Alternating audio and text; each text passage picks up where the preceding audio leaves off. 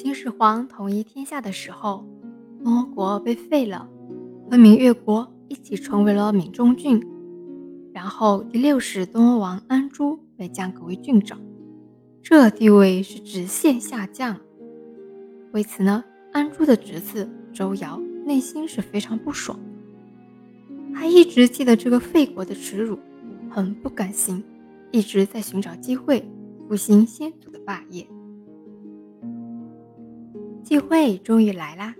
清朝末年，陈胜吴广揭竿而起，为起义拉开了序幕。各地英雄纷纷响应，其中最著名的就是项羽和刘邦了。那我们说，机会是留给有准备的人的。这个时候，周尧就率领东欧的子民，参与了那场改变历史、推翻秦王朝的战争之中，并且立下了大功。在后面的楚汉之争中，周尧也帮助刘邦取得了最后的胜利。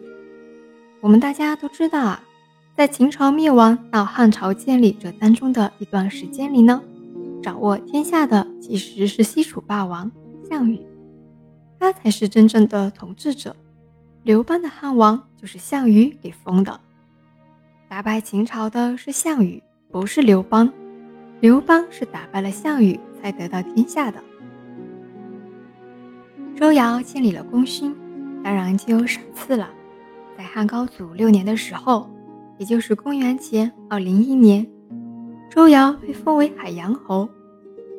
到了汉惠帝三年的时候，也就是公元前一九二年，汉王朝下令重新建立之前被秦朝所废的东欧国，并正式晋封周尧为东海王，也称东欧王。周尧也成为了温州历史上第一位被朝廷封王的首领。因为是封王，所以啊，东欧地区就保留了越人自治的局面，并不完全服从于中央的汉朝廷，像我们今天的某某自治区一样。那听到这里，听众老爷们肯定有一个疑问：周尧是历史上第一位被朝廷封王的首领，那么？前面的六位东王呢？不要着急，不惑慢慢告诉大家。汉承秦制，所以汉朝把秦朝的帝国思想延续了下来，统一就是中心思想。秦朝是中国历史上第一个大一统的王朝，秦始皇结束了自春秋战国以来五百多年诸侯分裂割据的局面。建立了中央集权制度，成为中国历史上第一个中央集权制国家。中央集权的特点是，地方的治理者都是中央直接委派的，由中央集权的制度才有朝廷。而秦朝之前的春秋战国是列国，秦朝以后的朝代都是帝国，列国是没有中央集权制度的，也就没有朝廷了。所以。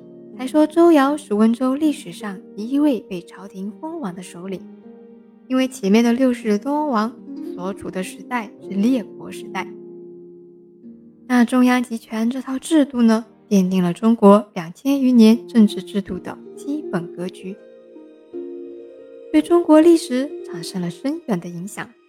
秦汉的中央集权、地方郡县依法治国、独尊儒术等历史精神，在今天。依然没有改变。